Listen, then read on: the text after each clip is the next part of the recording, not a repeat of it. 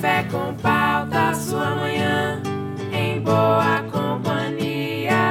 Bom dia, querido ouvinte da Rádio Metropolitana. Eu sou a Diandra Tomás e você confere a segunda edição do Café com Pauta. Esse programa é desenvolvido pelos alunos do sétimo período de jornalismo da Uniub. Nós temos um encontro marcado com você nas manhãs de sábado. Agora você acompanha uma entrevista com a repórter Pamela Rita. Bom dia, Carlos. Bom dia, ouvintes. Hoje começaremos o nosso programa falando sobre a revitalização do Memorial Chico Xavier. O local que exibe a vida e obra do médium foi fechado para visitação no dia 9 de março e retornará ao funcionamento após 90 dias de reforma. Quem falará mais conosco sobre o processo de reforma e sobre esse ambiente de interesse cultural inaugurado em setembro de 2016 é o museólogo e coordenador do memorial, Carlos Vitor Silveira. Bom dia, Carlos. Obrigada pela sua presença. Bom dia, bom dia a todos os ouvintes. Carlos, é importante falar que serão feitas duas reformas: a estrutural e a de funcionamento do memorial, realizado pela empresa Expomos. Você poderia explicar qual o objetivo de cada uma dessas reformas? Sim, a primeira reforma, que é a de característica estrutural, ela visa resolver problemas de ordem física do prédio.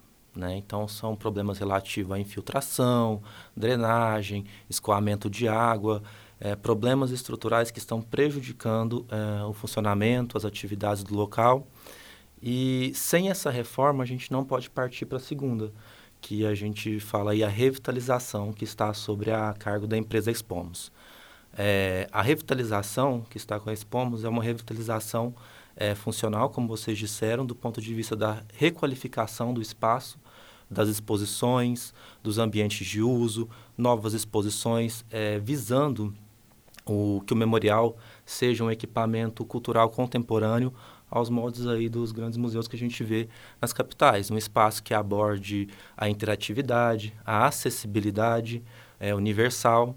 Então, essa revitalização, ela, ela visa dotar o memorial como este equipamento é, atualizado e com essas perspectivas. Mas para ela acontecer, a gente precisa resolver o problema estrutural do prédio, né? Antes é aquela, como a gente fala, a gente precisa primeiro consertar toda a casca para então a gente partir para o conteúdo interno. Como surgiu essa iniciativa das revitalizações? Bom, a reforma estrutural ela, ela é uma reforma necessária para o memorial, pensando em aspectos, inclusive, de salvaguarda de acervo. Então, são problemas que, infelizmente, o prédio possui e a gente precisa sanar. A segunda, ela veio da necessidade, porque o memorial é um equipamento ainda recente aqui na cidade. É, a perspectiva de, de atuação desse espaço ela tem que ser diferenciada é, dos, dos demais, né? para que o memorial possa ser aí um equipamento que esteja à altura mesmo da memória do Chico. Então a ideia surge como um processo mesmo de dotar o espaço de toda a estrutura necessária para que ele cumpra a sua função social, de, de um espaço aberto à visitação, não só para os turistas, mas também como um local para a comunidade desenvolver atividades também. Em 2018, foi realizada a primeira das cinco etapas desse processo de reforma da Expomos. Como funcionam essas etapas e qual está em funcionamento hoje? A Expomos foi contratada pela Fundação Cultural de Beraba para desenvolver o projeto de requalificação do memorial. E, para tanto, a gente teve algumas etapas, né? A primeira foi a, uma, uma consultoria, uma análise de viabilidade feita pela empresa, onde eles estiveram aqui em Uberaba e atestaram o potencial do memorial como um, uma instituição de elevado interesse social. A segunda etapa foi a elaboração do conceito, aquilo que a gente chama de proposta cultural, que seria encaminhada uh, para o então Ministério da Cultura né, para ser avaliada dentro dos parâmetros aí de, da Lei de Incentivo Federal à Cultura. A terceira etapa foi é, justamente a inscrição dessa proposta, que foi elaborada na segunda, onde foi abordado, abordados os conceitos do memorial, qual seria a temática, quais seriam os eixos norteadores do projeto, como ele se desenvolveria, aquela, aquela questão bem de projetar mesmo. Né? E feito esse projeto na segunda, ele foi encaminhado para análise dos técnicos da Secretaria Especial de Cultura, e então esse projeto ele foi aprovado uh, nessa terceira etapa e a gente agora está na quarta etapa, que é a fase de captação de recursos. Eu acho que vale ressaltar explicar para as pessoas que esse projeto ele vai acontecer via apoio, tanto pode apoiar pessoas físicas quanto pessoas jurídicas, né, de acordo com a legislação. Então, a tramitação desse, desse, desse processo, ela, após a análise do, da Secretaria Especial da Cultura do Governo Federal, esse projeto aprovado no valor de 2 milhões e 700 mil, né, quase 2.800, que visa aí estruturar todo o espaço. Então, a partir de agora, a gente parte para as estratégias de captação de recursos. Então, a lei de incentivo à cultura, ela chancela, ou seja, o projeto está ok, ele foi passado por um crivo muito técnico dentro da Secretaria de Cultura, que disse para nós, olha, o projeto pode estar está apto a captar os recursos para a sua futura execução, que é a quinta etapa. Em relação a essa captação de recursos, o que as empresas que têm interesse em patrocinar e participar dessa lei de incentivo à revitalização do memorial devem fazer? O que elas devem procurar? Bom, a captação de recursos via lei de incentivo, ela pressupõe o abatimento fiscal. É, Para isso existem um, um, os limites e as coordenadas ali do, do, da Secretaria de Cultura, da legislação vigente. Então, pessoas físicas que declaram é, o seu imposto na versão completa pode contribuir com até 6% do imposto devido. Ou seja, a pessoa física ou jurídica, no caso da jurídica, pode contribuir com até 4% é, do imposto devido tributado sobre o lucro real. É, ou seja, a empresa ou a pessoa física deixa de passar parte do seu imposto devido ao governo e redireciona esse imposto para o projeto do memorial. Né? É importante salientar que há duas diferenças. Uma é a questão da doação e outra a questão do patrocínio. É, em ambas há o abatimento fiscal. Né? É, porém, o patrocínio você pode vincular a marca ao projeto. Então, as empresas que têm interesse em patrocinar, elas vão é, de, é, redirecionar o seu imposto pra, pra, para o projeto, ele adquire um número específico. E para isso acontecer, basta nos procurar na Fundação Cultural de Uberaba ou a própria empresa Expomos na cidade de São Paulo. Então é dessa forma que é feito. E aí, a partir desse interesse demonstrado, a gente passa a, a, na sequência a estabelecer o método, né, como que isso será feito junto diretamente com o doador ou patrocinador. Então é uma iniciativa muito interessante para o cidadão, porque ele pode é aquela questão que a gente nunca sabe, né, o que é feito com o meu imposto. Então agora é a oportunidade das pessoas poderem é, fazer o seu imposto valer naquilo que elas acreditam e não só no projeto do memorial. Todos os projetos que são aprovados via lei de incentivo, a pessoa pode escolher um projeto e apoiar. Então é a questão do imposto ativo, né? Você ao invés de redirecionar o seu imposto para o governo, você passa para o projeto e você sabe que ali ele vai ser aplicado em, uma, em um projeto que você acredita, que você apoia. Né? E no caso de empresas, além de apoiar a iniciativa, elas também desenvolvem uma estratégia de marketing, afinal de contas, porque elas vão associar a marca a esse projeto. Falando um pouquinho da Expomos, eu queria que você falasse qual o perfil de trabalho dela. Você falou que ela é ela trabalha com museus de grande renome do país. E qual que é o perfil dessa empresa? Sim, a Expomos é uma empresa do setor cultural, especificamente do ramo de museus, exposições e projetos culturais nessa área, com cerca de 40 anos de atuação no mercado. É, a, a Expomos é uma das maiores empresas do país que trabalham aí e que trabalhou e trabalha em diversos projetos, tanto nacionais quanto internacionais também. Né? Então, são projetos de grande envergadura. A gente pode citar aqui o Museu da Imigração do Estado de São Paulo, é, o Museu Afro. Enfim, dentre, no portfólio, a empresa tem, no, dentre os seus trabalhos realizados, três entre as exposições mais visitadas do mundo. Então, é uma empresa de nível internacional é, que está à frente do Memorial Chico Xavier, do projeto de revitalização do memorial. Então, assim, o Chico Xavier, né, é, até aproveitando, ele é um, um, uma personalidade, uma das maiores personalidades do Brasil e que projeta Uberaba internacionalmente, projetou e ainda projeta Uberaba afora. Vide aí a quantidade de turistas que nós recebemos, de todos os estados brasileiros e até mesmo do exterior.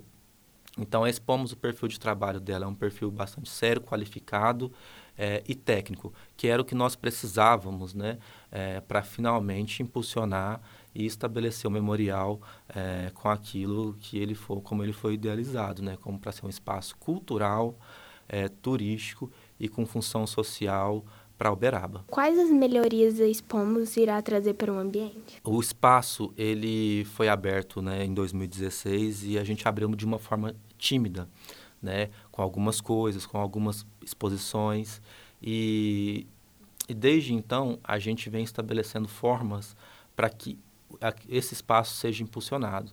E hoje, ao se falar de novos projetos de museus, a gente tem que pensar também na forma de comunicação desses espaços na atualidade, porque o público ele não quer mais apenas ser um espectador das exposições, como a gente vê aquela questão que aquele velho discurso, ah, museu é lugar de coisa velha. Não, museu não é lugar de coisa velha. É também, mas é um museu é lugar de adjetivos, lugar de coisa velha, coisa nova, é, coisa boa, coisa ruim. Então, assim, é, ao se pensar museus na atualidade, a gente tem que pensar, inclusive, nessas estratégias de comunicação. E, a, e, o trabalho com a tecnologia é fundamental, porque a partir disso a gente gera interatividade com o público. Então, o público deixa de ser apenas esse espectador para contemplar peças e passa a fazer parte diretamente da exposição. Ou seja, a exposição só se efetiva é, a partir do momento que o público interage com ela. Então, o trabalho a ser realizado é que o memorial é para que o memorial seja uma instituição atualizada aos moldes do, dos museus contemporâneos, que trabalhe tecnologia, que fale do Chico de uma maneira é, não só estática, né, mas também interativa, dinâmica. Pensamos também nos aspectos de acessibilidade, não só acessibilidade física, que a maioria das pessoas se ligam mais na acessibilidade física, mas a gente tem que pensar também na acessibilidade para os demais tipos de público, né, a acessibilidade universal que a gente fala, é, para cego, para surdos, para pessoas com mobilidade reduzida, para para turistas também, porque a gente recebe visitantes de outros países e hoje o memorial ele não está preparado para outro idioma. Então, a, o novo projeto ele visa é, reestabelecer esse memorial para que ele, de fato, consiga é, ter um alcance maior dentro das suas atribuições. E isso virá muito também com material audiovisual. Veja bem, hoje a gente tem materiais lá de vídeos, é, é, é, a, material de audiovisual de uma forma geral, que nós não temos condições de, de expor por falta de suporte adequado.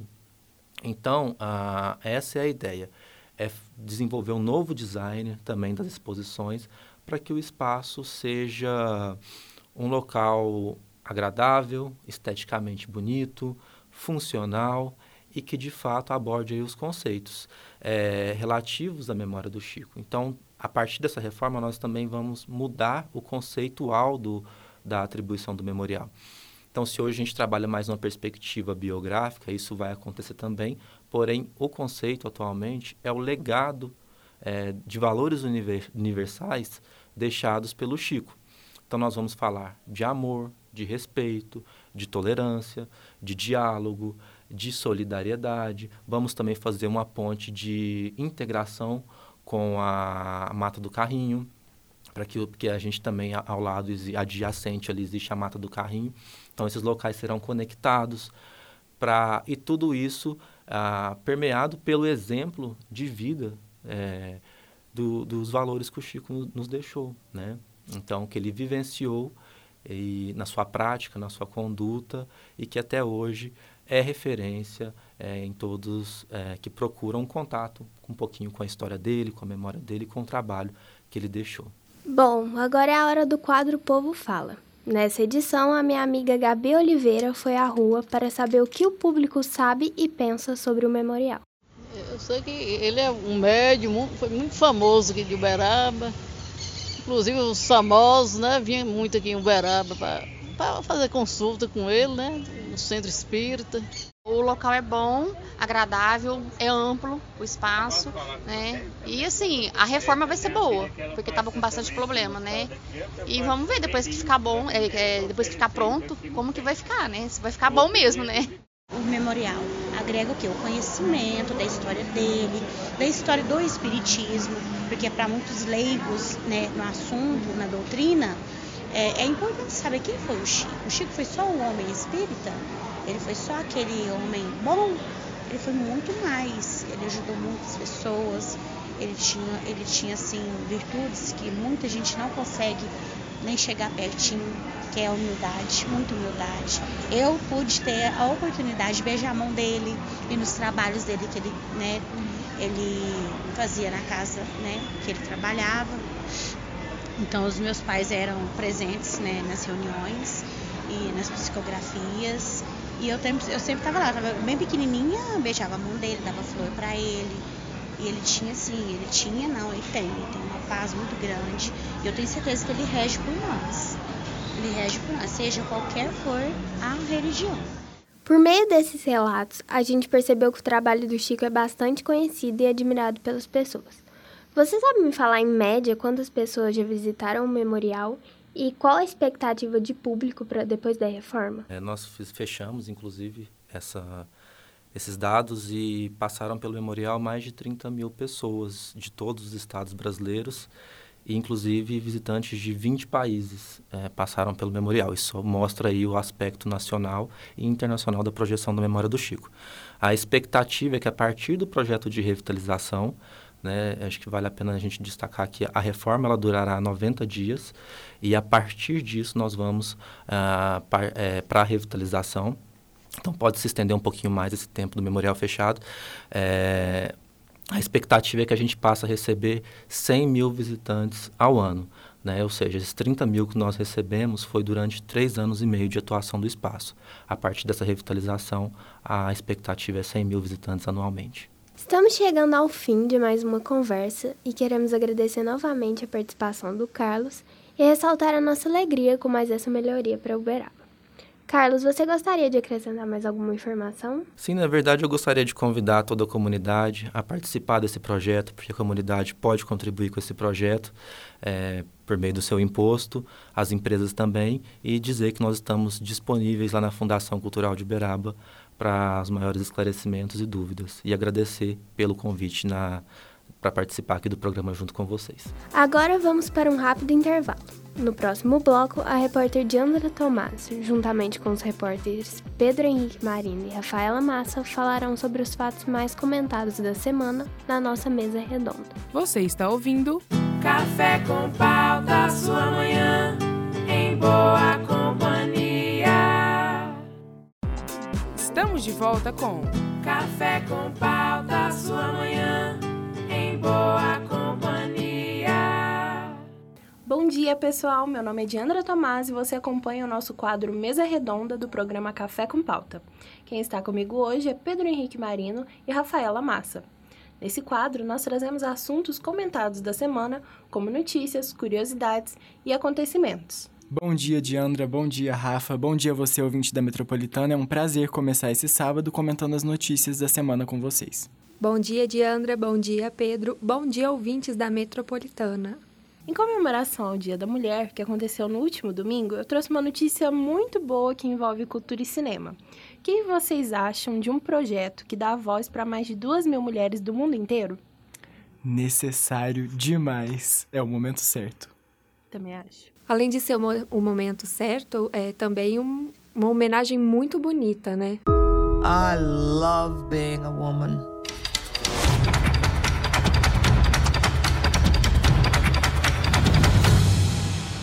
que, independente de raça, de cor, de etnia, de crespo, de liso, mulher merece respeito. Mulher. Bom, é nessa perspectiva que foi concebido o documentário Mulher, da jornalista e cineasta ucraniana Anastasia Mikova. E quem co-dirigiu foi o fotógrafo francês Ian Arthur Bertrand, o filme estreou no Brasil nesta última quinta-feira, né, no dia 12 de março, e você pode conferir o trailer no YouTube. Tá muito interessante. Bom, a Anastácia ela entrevistou pessoalmente cerca de metade dessas duas mil mulheres envolvidas, é, vindas de cerca de 50 países diferentes, né? Apenas 100 depoimentos estão incluídos né, na versão final de 1 hora e 45 minutos do videodoc, mas todos esses outros relatos vão estar no formato digital, na exposição e no livro, né, que vai acompanhar o projeto. Nesse documentário Mulher são explorados assuntos como educação, independência financeira, sexualidade, casamento e modernidade. É uma obra que denuncia as injustiças sociais sofridas pelas mulheres, mas também destaca a força e a capacidade que elas têm de mudar o mundo. Isso é muito bonito e relevante, né? Uma forma de dizer que o passado, o presente e o futuro é feminino, que a revolução será feita por todos os tipos de mulheres e que nós somos capazes de conquistar tudo isso. E a gente percebe a dimensão de como esse documentário vai influenciar pelo próprio Ian, que com 72 anos, ele disse que esse documentário, depois que ele assistiu, mudou totalmente a forma como ele vê as mulheres que vivem em volta dele. E ele já é uma pessoa, né, com a mente aberta, ele é um ativista.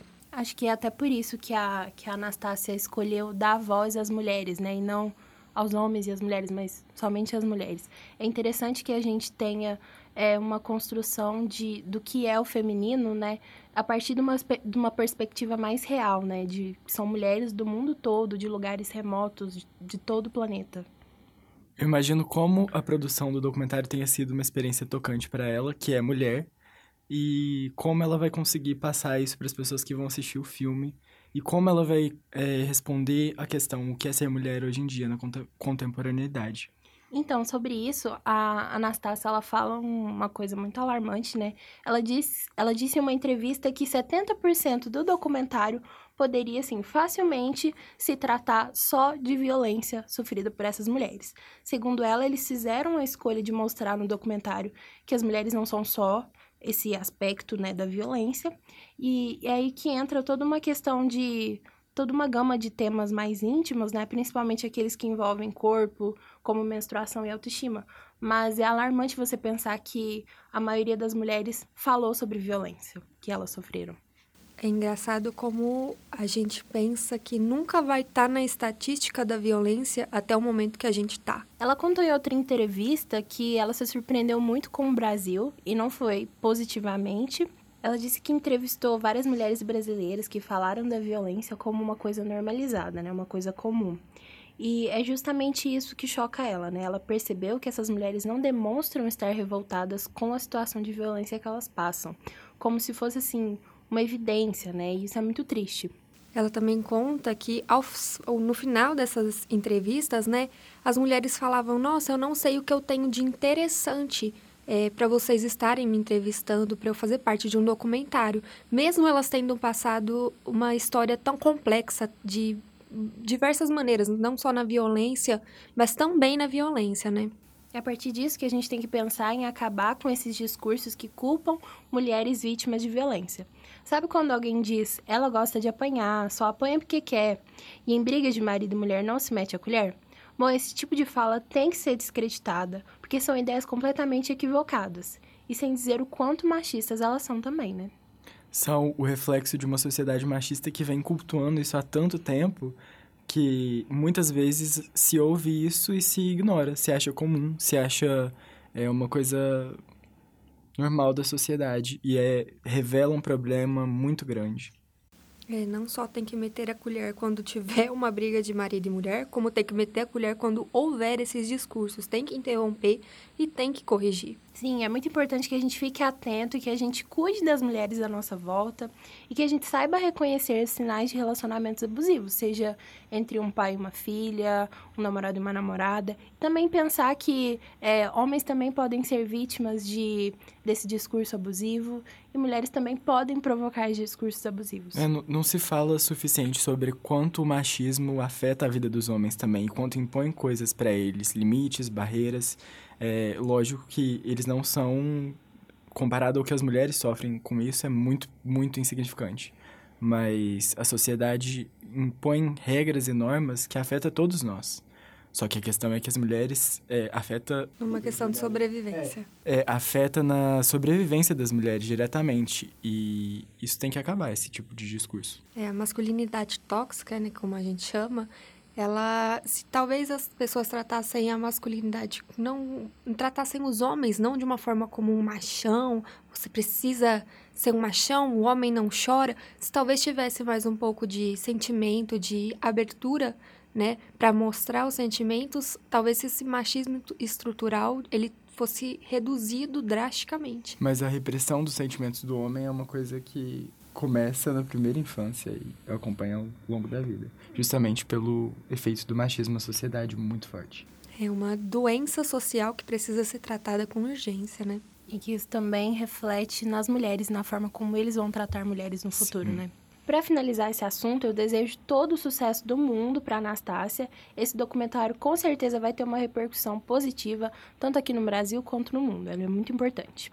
Pedro, o que, que você trouxe para a gente hoje? Bom, eu quero trazer em pauta agora a relação entre política e imprensa. Na quarta-feira passada, é, um grupo de jornalistas se reuniu em frente ao Palácio da Alvorada para uma coletiva de imprensa para questionar o presidente Jair Bolsonaro sobre o baixo crescimento do PIB na última estatística divulgada pelo IBGE. É, eles foram recebidos pelo humorista carioca, caracterizado de Bolsonaro, que distribuía bananas e fazia gracinhas para os jornalistas. Quem quer? Quem quer uma É bem. Ninguém quer não? Ninguém quer não? A imprensa quer pergunta. Ele quer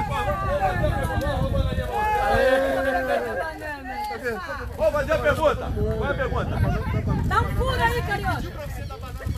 Oi?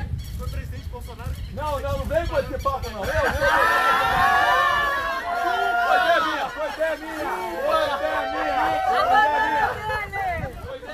E dessa forma, o Bolsonaro conseguiu se esquivar de todas as perguntas relacionadas ao, ao baixo crescimento do PIB.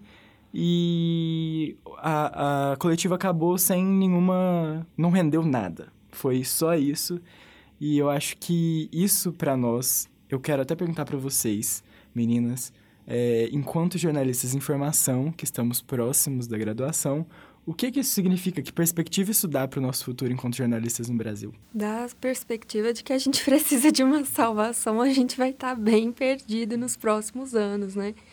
E é de se espantar que um plano tão chucro, né, tenha funcionado, porque ele realmente não conseguiu, nenhum, ninguém res, conseguiu uma resposta dele sobre o PIB. E ele apontava como se o humorista fosse o presidente de verdade. Então, assim, é um grande desrespeito com a nossa profissão e um grande desrespeito com a população. Porque aqui, a gente está aqui é para isso, é para informar a população. Não é para a gente ter uma, uma informação para guardar para si, para usar como uma arma para ele, se é isso que ele pensa ou, ou que seja. É para passar para a população. Tudo que a imprensa faz é para passar e abrir o olho da população. Então, assim, pode ser também que esse ato, é, de tão espantoso que ele seja, ele esteja encobrindo alguma coisa mais perigosa, alguma coisa mais profunda. Mais uma cortina de fumaça. Mais uma cortina de fumaça no meio de um governo cheio de fumaça, né? Bom, eu sinto, enquanto jornalista, que eu estou sendo desvalorizada, assim como todos os meus colegas profissionais, né? E é uma forma dele dizer que a cada dia que passa ele está desacreditando a imprensa, descreditando a imprensa.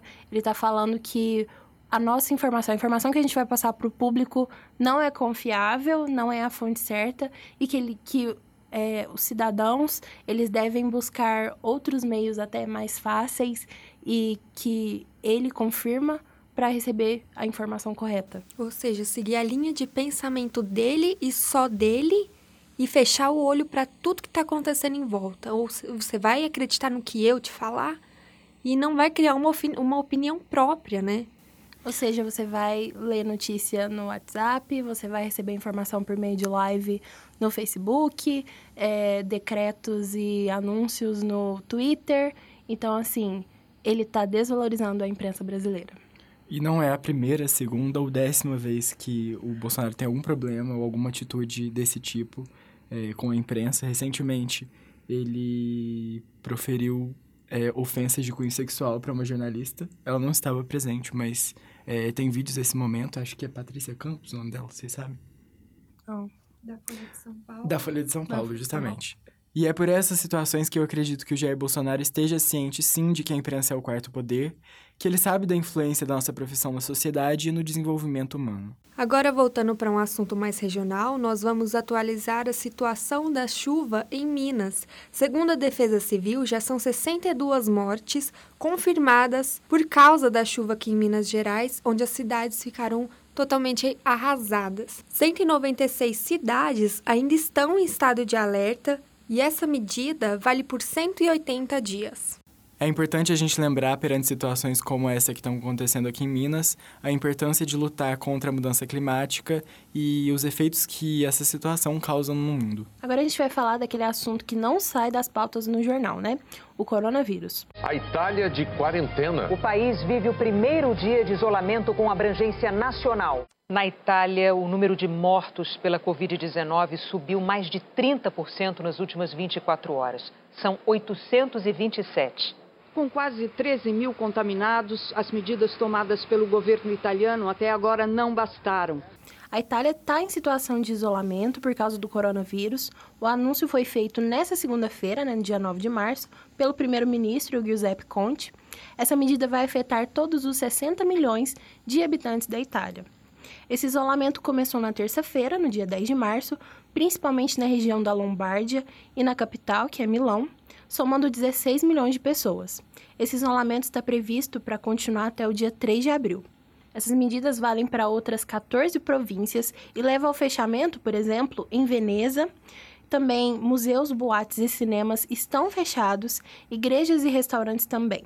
Em todo o país estão suspensos os eventos esportivos e os jogos de campeonato italiano de futebol estão sendo realizados sem público. Enquanto isso, no Brasil, o número de casos confirmados subiu de 19 para 34 na última terça-feira, no dia 10 de março, com doentes em sete estados do Brasil.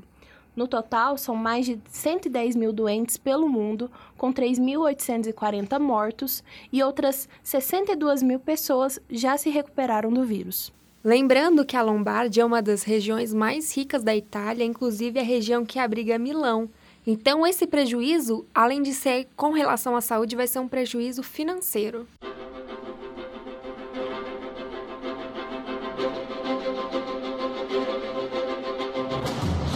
Gente, recentemente a Warner Bros. anunciou que a série Supergirl vai introduzir um novo vilão à trama para tratar de um assunto muito importante. É o antagonista da personagem Dreamer, apresentada em 2018 como a primeira super-heroína trans da série exibida pelo canal estadunidense CW. E o roteiro promete apresentar muitos embates entre a super-heroína e o vilão, que vai ser abertamente transfóbico. É essencial ressaltar a importância de tramas como essa porque, como a atriz Nicole Maines afirmou no início da participação na série, pessoas como ela eram antigamente retratadas como homens de vestido. E mais importante ainda é a forma que ela quer retratar essa personagem, porque ela mesma falou: é mais que uma pessoa trans, é uma pessoa. Tem que re relembrar as pessoas disso, que é, é um ser humano. Acho que também é importante ressaltar é, que Hollywood e a indústria das séries tem que dar mais papéis para mulheres trans fazerem papéis de mulheres trans, né? Isso é muito importante.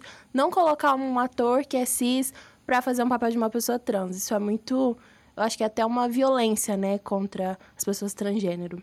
É, a pessoa que ela é trans, ela a pessoa que já está no papel, né, que já passou pelo que o personagem passou, vai conseguir se envolver mais com o personagem. Também é um respeito à identidade dela, ao que ela realmente é e como ela se enxerga no mundo. Um bom exemplo disso é a série Pose do FX, que conta com um elenco majoritariamente composto por pessoas trans para retratar a cena LGBT de Nova York na década de 80. Essa foi a mesa redonda de hoje e eu espero que você tenha ficado mais informado com a gente. Te vejo semana que vem com mais notícias e curiosidades. Até lá! O próximo bloco é o Expresso Cultural com as repórteres Sara Santos e Vitória Oliveira. Tchau, tchau. Tchau, pessoal. Até semana que vem. Você está ouvindo Café com Pauta, sua manhã em boa companhia. Estamos de volta com Café com Pauta, sua manhã em boa companhia. Olá, meu nome é Sara Santos e você vai conferir agora a agenda cultural. Hoje à noite tem a tradicional Feira Arte na Praça Jorge Frange a partir das 19 horas. Amanhã tem samba na feira com a participação especial dos meninos do Samba Surf. A apresentação acontecerá na Feira da Badia a partir das 11 horas da manhã. Ainda no domingo tem inauguração do Parque das Crianças no Parque das Barrigudas. E para fazer alegria da criançada, o trio Murupi, Leslie de Paula e artista do Circo do Povo sobem ao palco a partir das 11 horas. E para fechar o nosso domingo, o espetáculo Flores da Seca fará uma reapresentação especial às 19 horas no Teatro SESI Minas, com entrada franca. Essa foi a agenda cultural desse fim de semana. Aproveite! Olá, ouvinte da Rádio Metropolitana. Meu nome é Vitória Oliveira e a partir de agora você acompanha o nosso Expresso Cultural, um espaço dedicado à cultura e aos artistas locais. E hoje eu estou aqui com o cantor uberabense Daniel Baroni. Oi, Daniel, tudo jóia? Seja bem-vindo aqui ao nosso programa. Olá, tudo bem? É um prazer estar aqui com vocês, tá? E o que vocês precisarem, a gente vai estar respondendo aqui, né? A curiosidade aí da galera. Então vamos lá, Daniel. O pessoal quer saber um pouquinho de você. É, Dani, o que, que te motivou a vir para a música, a enfrentar o caminho da música? Então, né? Tudo começou lá pelos 4, 5 anos de idade. Eu ouvia muita moda, né, na roça. Minha mãe foi morar na roça na época, né? E a gente escutava muito naqueles radinhos antigos, os modão, né? Estãozinho Chororó, um carreiro de pardinho, ficava ouvindo aquelas modas sertanejas. Falei, rapaz, eu gosto desse negócio. Mas não tinha ideia de nada, não, né? O negócio era toda rodinha de amigos. Eu queria estar tá lá para cantar uma música. Pedia, né, licença, posso cantar uma música? Aí, no começo não era muito fácil, né? O pessoal, às vezes, tava conversando, aí você chegava e, deixa eu cantar uma. Aí o pessoal foi tomando gosto e foi dando força. Aí foi começando por aí, né? Desde novo mesmo. Profissionalmente mesmo, é, foi acontecendo depois dos 15 anos que a gente foi tendo mais condição, né? Que a gente era muito... A gente vem de família é, com as baixas condições financeiras, né? Então aí as coisas foram, foram melhorando, né? Como para todo mundo. Aí a gente foi investindo em aparelhagem de som, foi fazendo as festas em bares, é, festas de casamento, e aí foi criando o nome. Hoje, graças a Deus, Daniel Baroni aí, não tô estourado não, mas a galera já reconhece o nosso trabalho, isso já é um mérito para mim já. Legal, legal. É, você tem algum ídolo que te inspirou a chegar nesse caminho? Então, no início, é, a gente tem vários, né? Pra falar a verdade. É, no início era Daniel, né? João Paulo Daniel, era, era tudo de bom. Bem menorzinho era Zezé de Camargo. Agora, hoje, atualmente, até pelo fato de eu ter abrido o show dele esse ano passado, 2019, eu tô curtindo muito Gustavo Lima, né? O pessoal fez um evento aí da Pro Evento e, e queria premiar quem parecesse mais. Aí eu ganhei como sósia e aí a rádio de Uberaba convidou para estar tá abrindo o show e foi bastante gostoso. Eu já gosto também do Bruno também, é Gustavo Lima e Bruno as referências. Só que eu tô procurando agora também jogar um pouco pro meu lado, Daniel Baroni, para não ficar é, fazer o próprio trabalho, né, para não ficar muito é, parecido, né? Acho que cada um tem que ter seu timbre, né? Entendi. É, e sua família sempre te apoiou, sempre esteve presente na sua vida musical? Ah, com certeza, né? Minha mãe sempre apoiou, porém sempre tinha medo, né? Na roça lá, ficava doido para vir quando tinha esses programas de televisão. Queria dar oportunidade e ela ficava sempre com medo. Aí só foi acontecendo mesmo depois que eu fiquei de maior mesmo. Aí eu comecei a correr atrás. Mas eu até entendo, né? Porque mãe é mãe, preocupa. Mas sempre deu força, sempre é, incentivou, né? E meu pai também, meu pai biológico, ele é músico também. E por volta ali dos 13, 14 anos, a gente sempre saiu é, no fundo de casa mesmo, assim, na casa dele, a gente sempre saiu umas músicas e me ajudou bastante. Conta pra gente também é, quais as maiores dificuldades que você encontra hoje para trabalhar com música em Uberaba, porque a gente sabe que Uberaba é um mercado que não é muito fácil, né, de trabalhar com a música. Conta pra gente um pouquinho. É, Uberaba é o seguinte, no começo era mais complicado, né? A gente sempre quis trabalhar com música, só que não dava para viver de música não, o negócio era feio. É, até você abrir o espaço, né, o pessoal te conhecer. E a gente foi aperfeiçoando também, né, nesse meio tempo, porque acho que todo profissional à medida que vai passando os, os, anos, ele vai só aprimorando, vai melhorando. Então, acho que eu fui abrindo esse espaço e o pessoal hoje me dá total credibilidade, assim, para fazer as festas, os eventos. Graças a Deus, hoje é, tá bem tranquilo. Não tá aquela coisa assim, ah, explodiu, mas pelo menos não falta trabalho. Isso eu só tenho a agradecer aos meus amigos, né? Fãs aí de verdade, que sempre faz um aniversário, faz um casamento, faz um final de ano. Vamos chamar o Daniel Baroni. Vixe, aqui lá ele agita legal, bacana. Então, assim, isso é um incentivo. E os bares é o que eu falo, é, tem muita panela, né? Tem aquela coisa.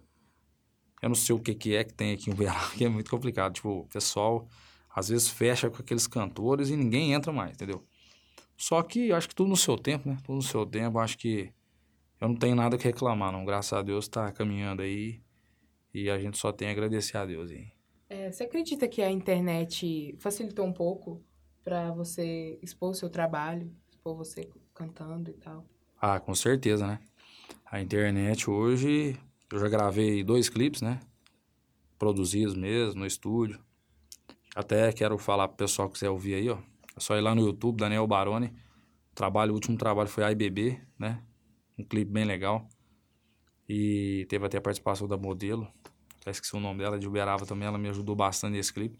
E o outro foi o outro clipe que eu gravei um ano retrasado. Então, assim, a internet aí a gente divulga, né? O pessoal sempre, quando quer contratar, quem não conhece, ah, vou dar uma ouvida lá no YouTube. Aí vai lá no YouTube. Facebook também ajuda bastante, ó. Igual agora a gente tá aqui ao vivo. A galera tá ali de olho, uhum. querendo saber da vida da gente. É interessante. Eu gosto também de compartilhar algumas coisas. Atualmente eu andava meio desligado. Mas agora eu vou começar a fazer mais stories. O pessoal gosta muito, sabe? Fazer ao vivo. É porque a gente vai criando metas, né? E acaba esquecendo de algumas coisas. Mas sempre que dá, eu tô tentando sempre utilizar a internet, que ajuda bastante. Daniel, você tá satisfeito profissionalmente com tudo que você conquistou? Como é que é? É, tô assim, claro, né? Com certeza. Que a gente for olhar para trás, a gente fala, nossa, como evoluiu, né? Até você olhar o violão, o primeiro violão, é, as técnicas vocal que você vai adquirindo, entendeu? E aparelhagem, tudo, né? Então a gente vai só evoluindo. Ah, eu acho que eu tô, eu tô, tenho certeza, tô bem satisfeito. Só que claro que eu quero conseguir mais coisa, né? Que é abranger mais a região, até o Brasil, se Deus permitir. Então a gente tá sempre correndo atrás. Sempre com um trabalho diferente. Até tô pensando em gravar um novo CD agora esse ano. CD com canções variadas, porque sempre gravei só sertanejo. Mas o pessoal também gosta do MPB, um pop rock, a gente faz também, entendeu? No show. Antigamente só cantava sertanejo, agora eu tô cantando de tudo porque o pessoal gosta mesmo. Então conta pra gente também dos seus planos e metas para 2020 se você tem um disco já, conta pro pessoal. Então, aí a gente já tá aí por volta dos do sexto, sétimo CD já. Só que profissionalmente mesmo eu considero os últimos três, né? Porque os primeiro aquele CD que a gente grava, já tive duplas também, né? E agora eu tô pretendendo gravar esse novo álbum aí, né? Vamos ver como é que vai ser a saída. Eu tô pensando também ir para aquele lado de Goiás, divulgar o trabalho, entendeu? A gente já fez isso uns dois anos atrás. Eu já viajei para vários, vários estados aí para divulgar o, o trabalho, né? E foi bem legal. Só que não aconteceu, né? Eu acho que tudo é momento, é a sorte, é a ocasião. Acho que tá faltando mesmo é alguém, algum empresário, né? Falar, vamos, vamos ajudar aí, vamos investir nesse menino aí, vamos embora. E a gente não pode perder a esperança, né? Então, Daniel, além da música, da sua carreira de shows, é, você trabalha com mais alguma coisa? Com mais... Então, eu sou locutor também, né? Faço gravações, é, porta de loja, loja interna, né? Várias lojas aí solicitam, solicitam meu trabalho, graças a Deus. E também, às vezes, eu faço outros tipos de jogada, né? Por exemplo, vendas, né? Tem gente que nem acredita. Fala, ah, você vende isso? Vende, drone também. O pessoal me procura bastante para comprar um drone, né? Todo relógio, uhum. smartwatch, várias coisas. A gente faz de tudo aí, na verdade. Por fora, né? Porque a música hoje dá uma sustentabilidade, porém é, ainda não é suficiente, porque tem as datas, né? Igual de ano agora, nossa senhora. Aí o show diminui, aquela coisa, então a gente sempre corre atrás. Uhum, pessoal com as contas aí começo de ano, né? Verdade. Então, a galera pode seguir lá no Instagram, né? Daniel Baroni, cantor. Facebook também, Daniel Baroni, cantor. É, Twitter, Snap. E a galera quiser contratar também, DDD 34 98838 2438, tá? Telefone para WhatsApp aí, para fazer os shows. Fazer uma moda aqui, ó.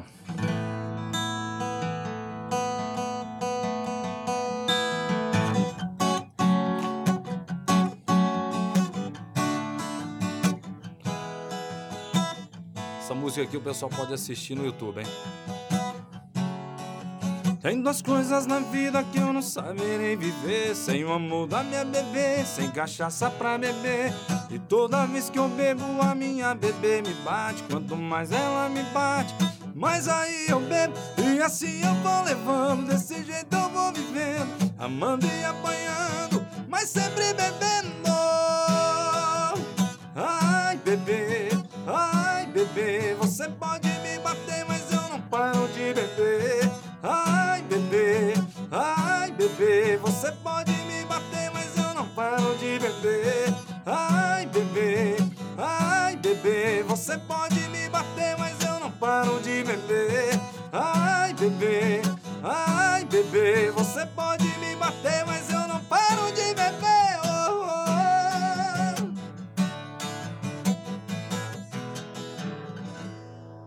Fazer um agora do Gustavo Lima. Galera pede muito aí, né? Alô, galera do Facebook. Metropolitana. Que adianta pagar meu número da agenda? Se você sabe que ele tá gravado dentro da sua memória. Que adianta tomar todas no fim de semana? Se na segunda-feira vai se repetir a mesma história, você vai acordar sem olhar no espelho e aí vai lembrar que existe um sujeito e você tenta e não consegue esquecer e não consegue esquecer. E quando se tocar que não tem volta, você vai querer voltar, uma bosta. Vai sentir por dentro tão vazia. Vai ver que era feliz e não sabia. Vai sobrar espaço na sua cama. Mas vai voltar alguém pra dizer que te ama. E mesmo ele tendo mil defeitos, ninguém te completava.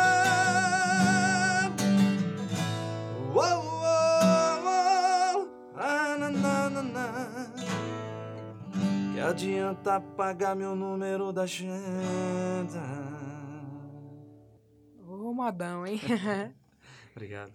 então, Daniel, agora você pode divulgar onde você vai fazer show esse final de semana agora.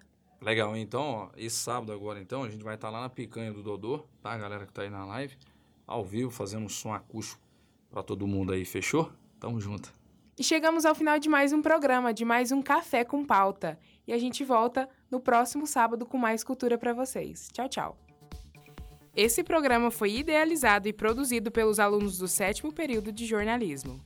Diandra Tomás, Gabi Oliveira, Pamela Rita, Pedro Henrique Marino, Rafaela Massa, Sara Santos e Vitória Oliveira.